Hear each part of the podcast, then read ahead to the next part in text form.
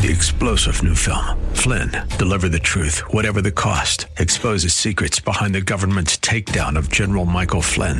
Flynn knew what the intel world had been up to. He ordered the first audit of the use of contractors. This set off alarm bells. He told the truth. He was the most dangerous person for Donald Trump to hire. They had to get rid of Flynn.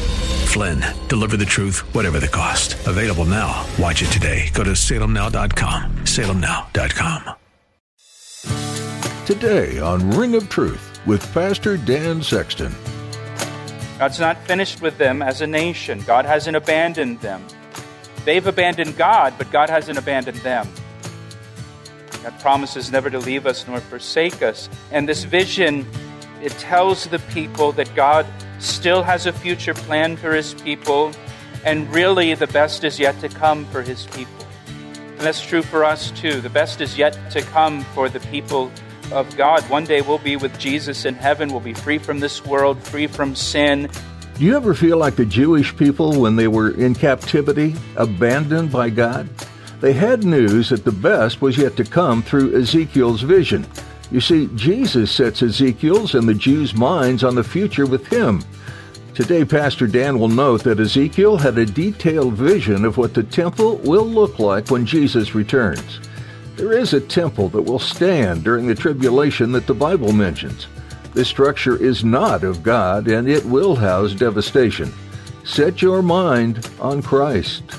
Now here's Pastor Dan in the book of Ezekiel chapter 42 for today's edition of Ring of Truth.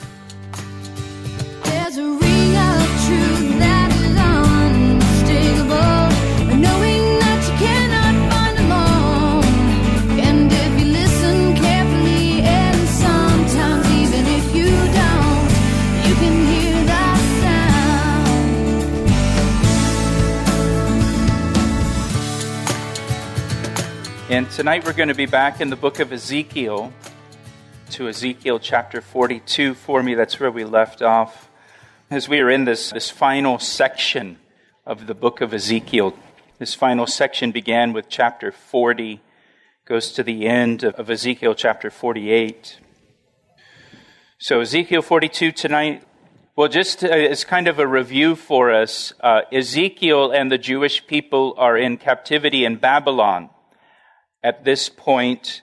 Uh, their nation has been conquered and destroyed, their capital city of Jerusalem and the temple that was in Jerusalem have been destroyed and ruined. They've been burned to the ground by the Babylonians.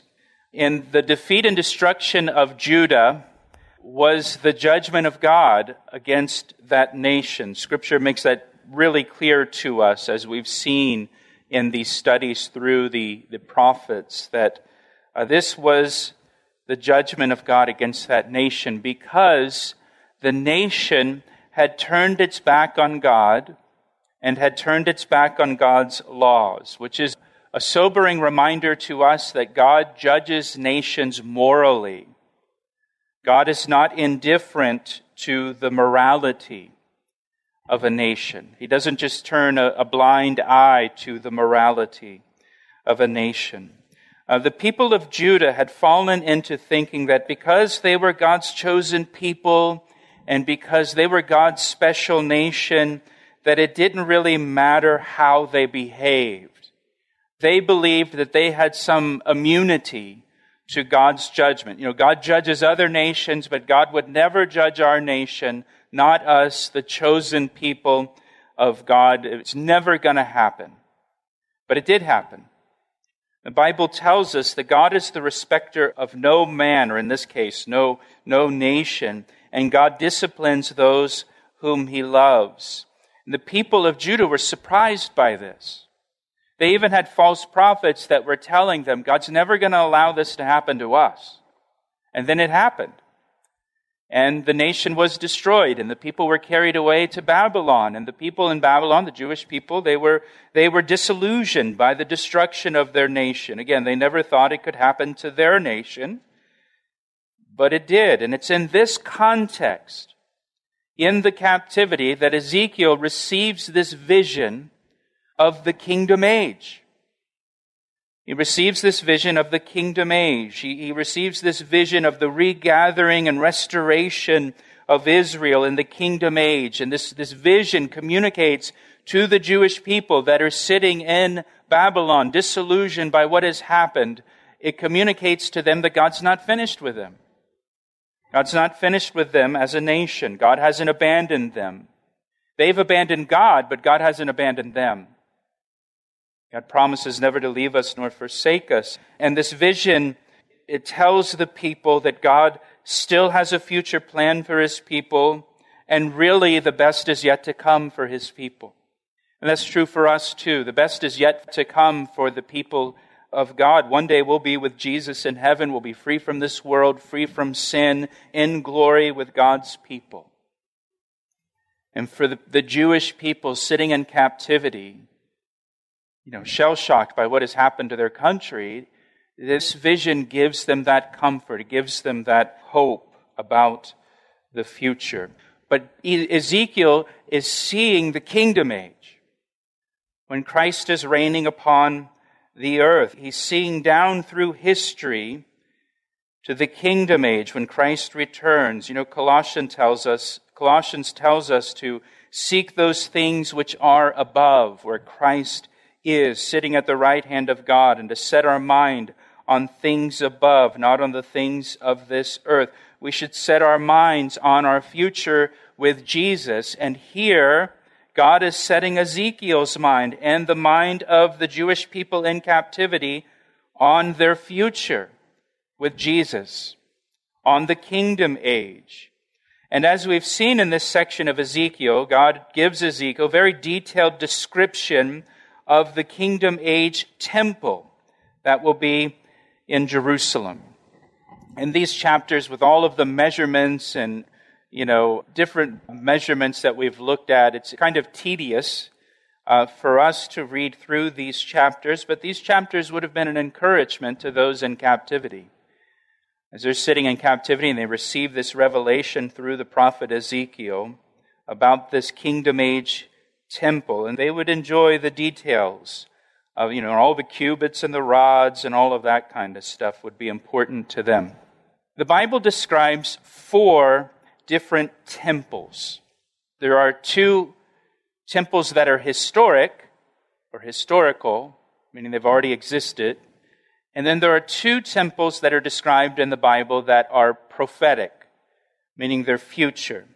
Uh, the two historical temples are Solomon's temple, uh, which was destroyed by the Babylonians that we've been talking about in these books of the prophets. That was Solomon's temple. That's the first temple.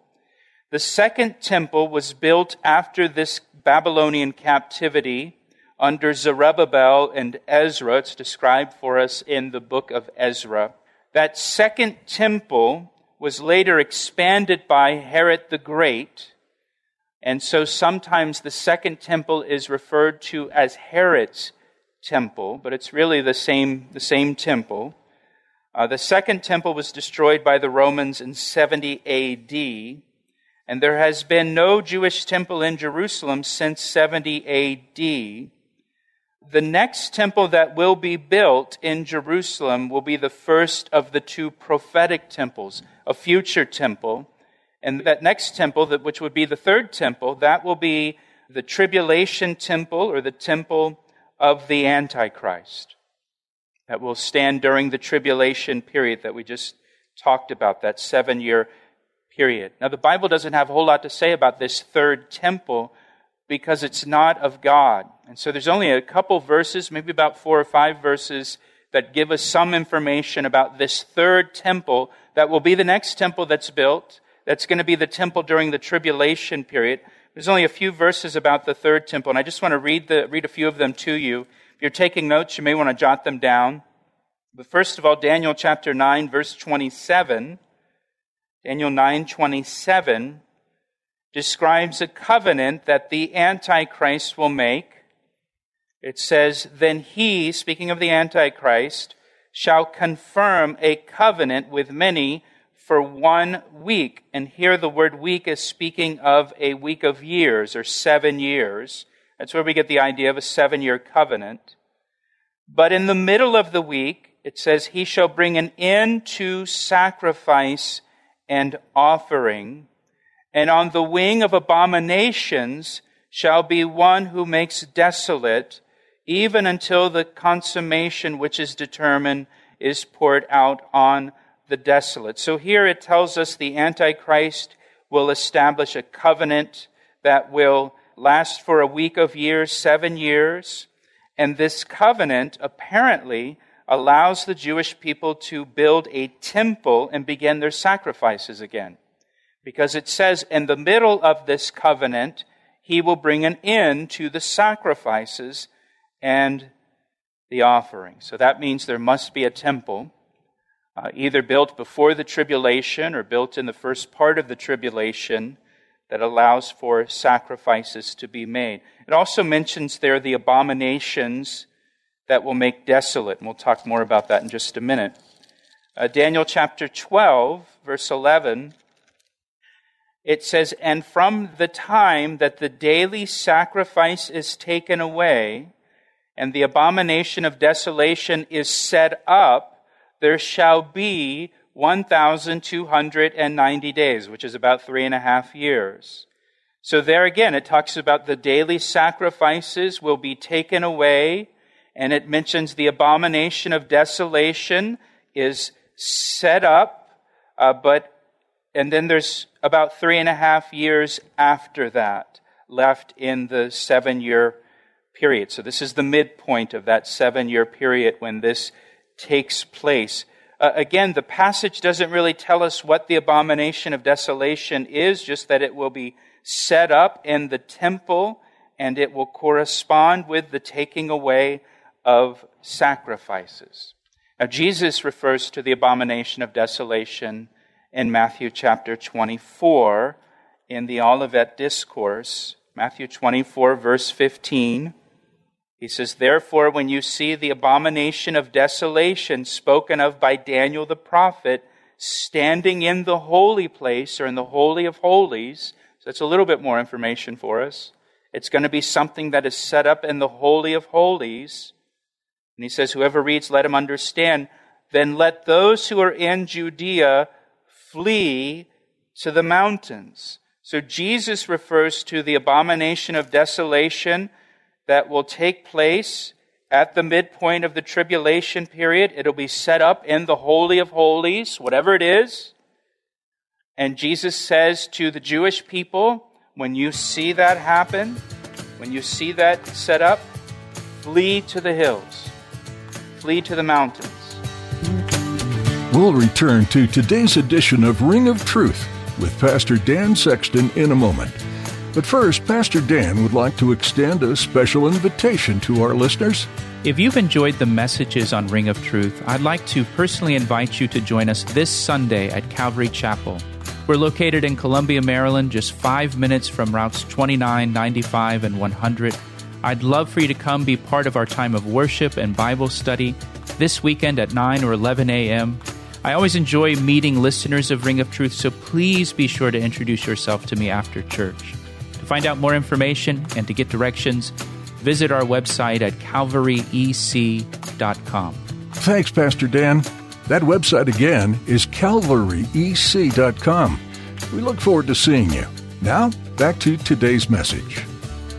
Speaking to the people of Judea, flee from the land of Israel. But again, we're not told exactly what that abomination of desolation will be at this point.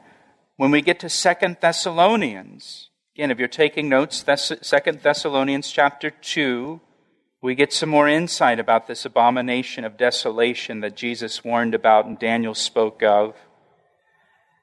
Second Thessalonians chapter 2 verse 1 Now brethren concerning the coming of our Lord Jesus Christ the second coming and our gathering together to him the rapture we ask you not to be soon shaken in mind or troubled, either by spirit or by word or by letter, as if from us, as though the day of Christ had come. There were some that were teaching in that time that the second coming of Christ had already taken place. You know, they had missed it.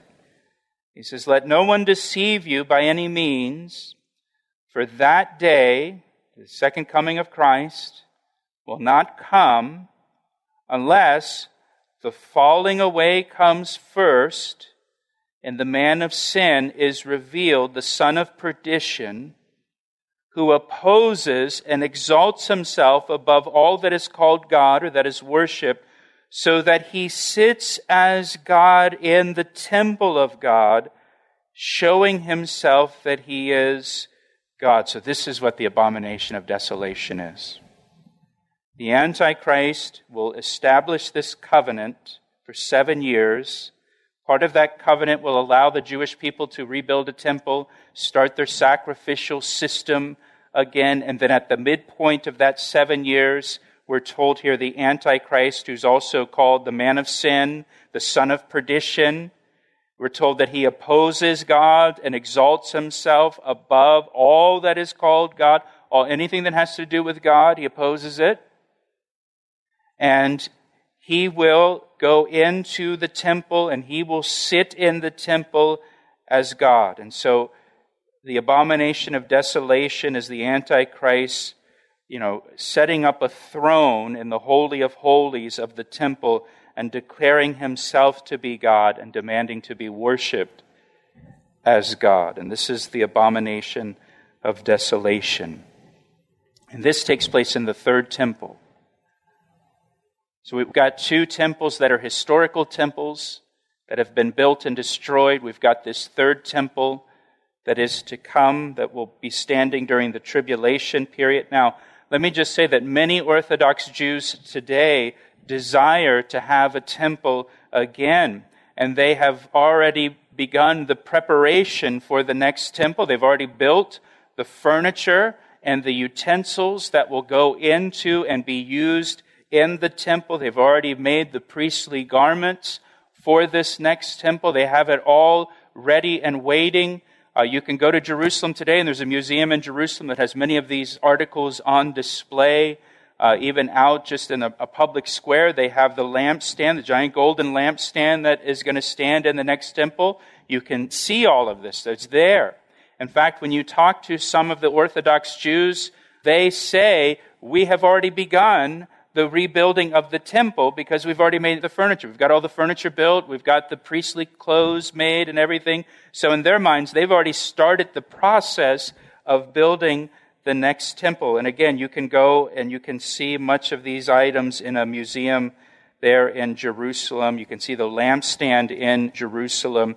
And so there's a, there's a, a segment of Jews who are looking forward to and desire to have a temple in Jerusalem. A couple years ago, 2019, the U.S. ambassador to Israel was uh, presented a photograph at a ceremony. He was presented this photograph as a gift from an Orthodox Jewish group, and the photograph was an aerial photo of Jerusalem. Uh, but in the photo, there was a Jewish temple on the Temple Mount in place of the Dome of the Rock. And when this was presented to the U.S. ambassador to Israel, it was a photo opportunity. He didn't realize that there's a Jewish temple on the Temple Mount and the photograph. And so photographs were taken of him holding up this photo and were you know, distributed over news outlets around the world of the U.S. ambassador to Israel holding a photo of Jerusalem with a Jewish temple on the Temple Mount in place of the Dome of the Rock, which of course offended uh, many Muslim groups. But that just shows that some Jews have a desire for a temple again. And many Jews who have this desire for the temple to be rebuilt, they'll tell you that the Messiah will rebuild the temple. And they will tell you that's how they'll know their Messiah. Whoever allows them to rebuild the temple, that's the Messiah. And so you can understand how the Antichrist will deceive the Jewish people with this covenant that allows them to rebuild their temple and start their sacrifices. Again, they're going to think he's the Messiah until he goes into the temple and commits the abomination that makes desolation, declares himself to be God. So that's the third temple that is to come. That temple is going to be destroyed by the return of Jesus Christ, and then Jesus will build this fourth and final temple that Ezekiel describes here and these final chapters of the book of Ezekiel. Now listen to this passage out of Zechariah. Again, if you're taking notes, you might want to jot down Zechariah chapter 6, verses 12 and 13. It says, Then speak to him, saying, Thus says the Lord of hosts, saying, Behold, the man whose name is the branch, that's speaking of the Messiah, Jesus Christ, from his place he shall branch out, and he shall build the temple of the Lord. The Messiah will. Yes, he shall build the temple of the Lord.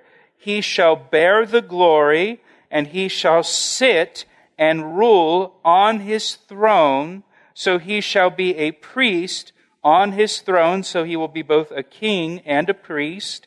And the counsel of peace shall be between them both. So there in Zechariah 6, it says, the branch, the Messiah, he will build the temple, and he will sit upon his throne in the temple. That's the temple that Ezekiel sees here in these chapters. So now we're going to get into chapter 42. Chapter 42, where we pick up, it begins by describing the chambers for the priests that will be on the northern and southern side of the sanctuary, the priests, one on the northern side, one on the southern side of the sanctuary area. And I'm not going to read through all of these measurements of it. It describes the measurements of the buildings, of those chambers. So in chapter 42, I want you to skip down and look at verse 13. Verse 13, it tells us the purpose of these chambers.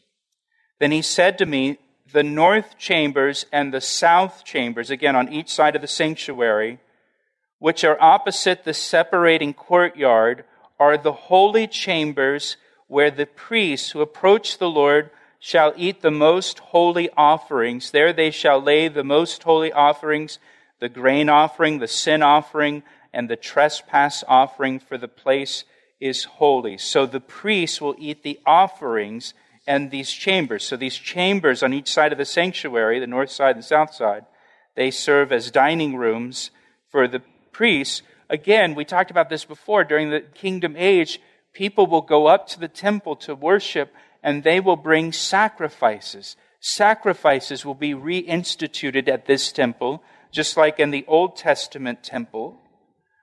And just as the Old Testament offerings and sacrifices pointed ahead to the sacrifice of Jesus Christ on the cross, during the kingdom age, all of these offerings and sacrifices will point back to the sacrifice of Jesus Christ on the cross for our sins. In a similar way to the way that we uh, take communion today as a memorial of the sacrifice, as a way of remembering the sacrifice that Jesus Christ made for us on the cross.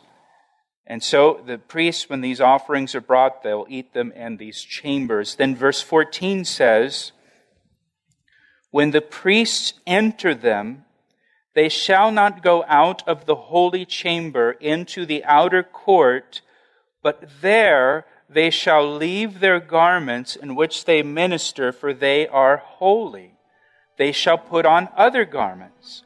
Then they may approach that which is for the people. So the priests were not to wear their holy garments among the people. They had garments that they would wear when they would go in to minister to the Lord and serve the Lord, but when they would go out from serving the Lord in that way, they were not to wear these holy garments among the people. He asked me how I know, and I say it rings truer than the finest crystal. You've been listening to Ring of Truth with Pastor Dan Sexton. Pastor Dan is teaching through the book of Ezekiel. The Israelites had a difficult time trusting God, especially when things didn't go their way. But despite their wavering faith, God's faithfulness never wavered. He even sent someone like Ezekiel to speak not only truth, but hope. God had something much greater for the Israelites, and He has something much greater for you, too. If today's message with Pastor Dan on Ring of Truth has touched you and you'd like to know more about how God can change your life, we'd love to talk with you. Please give us a call at 410 491 4592. That number again is 410 491 4592. You can also send us an email through our website, calvaryec.com. And we highly encourage you to find a church home that will help guide and support you in your growing faith. If you're ever in the Columbia, Maryland area, we'd love to have you join us at Calvary Chapel, Ellicott City. Each week, we gather together for a time of worship and Bible study, and we'd love to have you join us. You can visit our website at calvaryec.com to find directions, service times, and what you can expect when you join us. We want to say thank you for joining us today. Pastor Dan will have much more to share from the Bible when you tune in next time, right here on Ring of Truth. Signs and I recognize